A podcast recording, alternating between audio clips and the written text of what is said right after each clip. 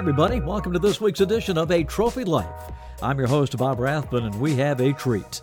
Coming into the podcast to join us this week will be our Jersey Mike's Naismith Trophy winner, Caitlin Clark. We've been waiting since April for this to happen, and we are so excited. I think you'll love this conversation. In fact, I know you will. She is just outstanding, and the timing could not have been any better as Wednesday night she walked off with an ESPY Award as the top women's college basketball player in the country last season, adding to her impressive haul of hardware. But what a season, and why not? She should have won every award out there. Only player in women's college basketball last season to average more than 20 points, 5 assists, and 5 rebounds, 191 points in 6 tournament games, all time record. Had a history making 40 point triple double against Louisville in the Elite Eight, and on and on. So, without further ado, we'll uh, welcome in Caitlin and catch up with her. So thrilled to have her on the podcast this week. All of that right after this from Jersey Mike's. There's nothing like holding a freshly grilled Jersey Mike's cheesesteak. It's even better than holding a winning million dollar lottery ticket. For starters, Uncle Sam takes half. Then you buy some useless stuff, like a tiny suit of armor for your cat. And before you know it, your sister's cousins and Uncle Frankie come knocking on your door for handouts. Bing, bang, boom, you're back to zero. So if you want to play a winning number, order a number 17 Mike's Famous Philly. Freshly grilled right in front of you. It's a Jersey Mike's thing, a sub above. What a thrill to have a chance to spend a few minutes with our Jersey Mike's Naismith Women's National Player of the Year, Caitlin Clark from Iowa. How how are you? First of all, we haven't seen you since the uh, Final Four. How are things? I'm really good. I'm excited. I'm back in Iowa City working out uh, with our team. We're getting ready to go on our foreign trip, so we've got a lot of practices because uh, you're allotted 10 extra practices before you go on our foreign trip, which is really exciting, I think, for our team especially because you know we have some new pieces that we're going to have to add in, um, some younger people that we're going to need to get you know up to speed because we lost two starters, but um, you know, we kind of have already turned the page and, and getting ready for this upcoming year, and I'm sure it's going to be here before we know it. So I'm really excited. Where are y'all headed?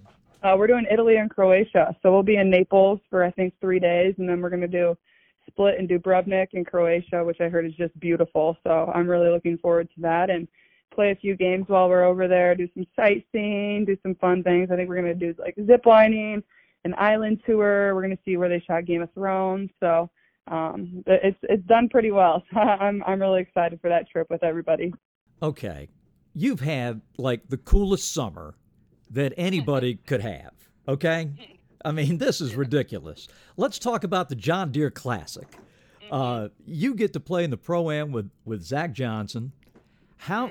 When did you first meet him growing up? Do you remember? He that's the first time I've ever actually really met him. I've obviously known who he was for a really long time. He played golf at Drake, which I grew up in Des Moines, and that's the university that is there. So that's the team I always grew up rooting for. You know, men's and women's basketball wise, those are the games my dad always took me to was Drake men's and women's basketball games, and he played golf there. So I always knew as a kid who he was growing up. Obviously, probably one of the most famous Iowans of all time. Um, so that was actually my first time meeting him. He's he's you know, been he's stayed connected throughout my college journey. He's been a big fan of you know myself and our program. He obviously knows Coach Bluder pretty well because Coach Bluder coached at Drake um, when he was there. So um, that was pretty cool. But he grew up in Cedar Rapids, so I think he was always kind of a Hawkeye fan. Um, but yeah, no, that was awesome. I got to play nine holes with him, and I actually played nine holes with Ludwig Aberg, who actually finished the tournament tied fourth, and is supposed to be one of the you know up and coming young golf stars. So I had a really, really fun time getting to do that. Something a little outside my comfort zone, but that's what made it so fun is it was different. I got to be outside and do something I love, and you know I had a really great time. You may be the first WNBA slash LPGA star. Uh, you know, when hoops is end, you can get on tour. that would be pretty cool, but I'm not good enough for that yet. I think if I took quite a few more lessons, I could I could become somewhat, you know, serviceable. Uh, but no, I I just love it. It's so fun, especially in the summer and fall, getting to be outside. And a lot of a lot of people on my team actually golf too. We have our managers that golf, so you know we get a foursome out there. We play two v two best ball. We got to make it competitive because that's the only thing we know. What's your handicap? Uh, I think I'm like 14. Um, it's gotten a lot That's better. Good. Yeah, it's not bad, but yeah, I mean, the John Deere Classic was pretty hard. I wasn't getting to tee off from super far up, um, at one point I had to play like a 200 and like a 200 yard par three, which for me is like I'm hitting hybrid off the tee, which is pretty crazy for a par three. But um, no, it was really fun getting to be out there with those guys and you know kind of see how they go about their lives as professional athletes and just a different atmosphere and a lot of Hawkeye fans were there, so that was kind of cool to to share sharing that experience with them. Well, I was going to ask you about that because um, I mean, if I had those you know thousands of people following me around, I'd probably ended up hitting it backwards. Uh, oh, yeah. You, of course, are used to the adoring fans uh, watching your every move, but was that a little unnerving? Oh yeah, it's definitely it was definitely a little nerve wracking on the first tee. Um, you know, having to tee off in that front of that many people and something that you know they've never seen me golf before. Basketball, like they know what I can do. It's pretty, you know, everybody's kind of seen me play at this point. So um, it was a little nerve wracking when you step up to the first tee, but once I got kind of through that first hole, it was just like I was out there to have fun and interact with them, and you know, being able to put a smile on their face. That's really, you know, the only reason they're there. They could care less about how I golf, and really I could care less too just you know getting to enjoy that experience with them and appreciate all the support that they've given me throughout my career was you know a really fun day for myself Caitlin, you mentioned getting ready for the new season it's a new team a new challenge but grabbing that brass ring is about the only thing that's left for you at the college level is that what's driving you and your teammates this summer absolutely i mean i think you understand how hard it is to get there now um and we were really really good last year. So it's definitely a new challenge and a new team, um, and it's going to be a different look. You know, we're not going to be who we were last year, and that's you know we shouldn't be that way. That's kind of what we talk about. We have new players coming into new roles that can do a lot of different things that we haven't had, and sometimes they can't do things that we did have in the past. So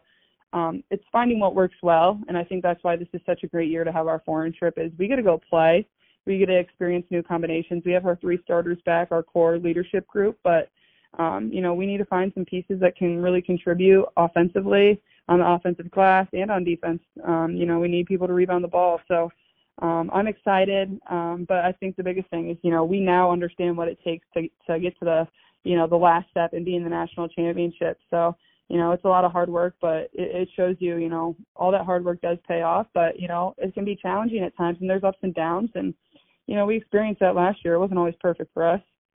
I'm thinking when did the shooting really click in for you? When when you were growing up and starting to play basketball, when did it like hit yeah. you that you know I'm really good at this? Uh, probably like I would say around sophomore to junior year of high school. That's when I like was really becoming a great shooter, and I wanted to spend time getting better at it. Um, I mean, in, in middle school, I was I didn't shoot a ton of threes. Like I shot them, but you know, growing up, my dad always, you know, preached to have really good fundamentals and great form. You know, I didn't need to go out there and check up threes when I didn't have the strength to.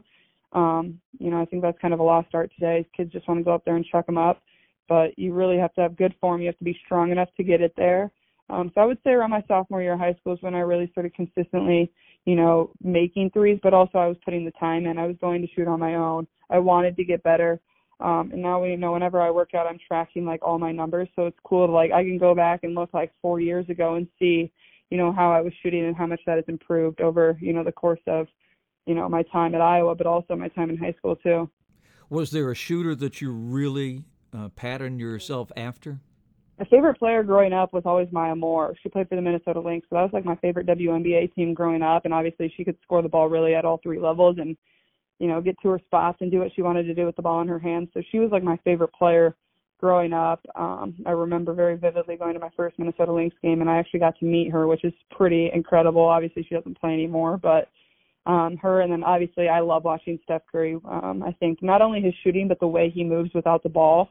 Um, that's you know kind of another step that I need to continue to take in my game is moving without the ball. I get chased everywhere. I get held. I get you know my arms tugged, but mm-hmm. you know you can't you just got to play through that. That's how people are going to guard you. And, um, you know, setting up screens. I think, you know, I've gotten a lot better at that, but there's still a lot of room for me to improve. And um, I think that's another thing this our team's going to add this year is just setting a ton of screens away from the ball for each other because um, it's really, really hard to guard.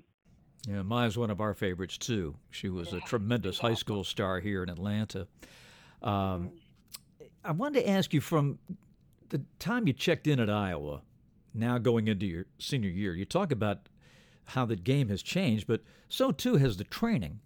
uh, I can I can only imagine how much stronger you are, uh, how much more durable you are than than when you were back in a freshman. That takes a lot of hard work. Oh yeah, yeah. It's it's crazy to look back at some of the pictures from my freshman year. I just look so skinny and frail. Really, no definition to my arms, my legs, you know, really anywhere on my body. It was just very frail um, looking. But um, now it's something you know I want to get better at. Um, I want to be in the weight room and getting stronger, and it's really cool to watch you know it pay off and to feel strong. I felt like this last year I could really feel the difference for myself. Um, you know, I thought my durability throughout the season was a lot better. Um, I wasn't falling over as much because I could, you know, withstand a lot more contact.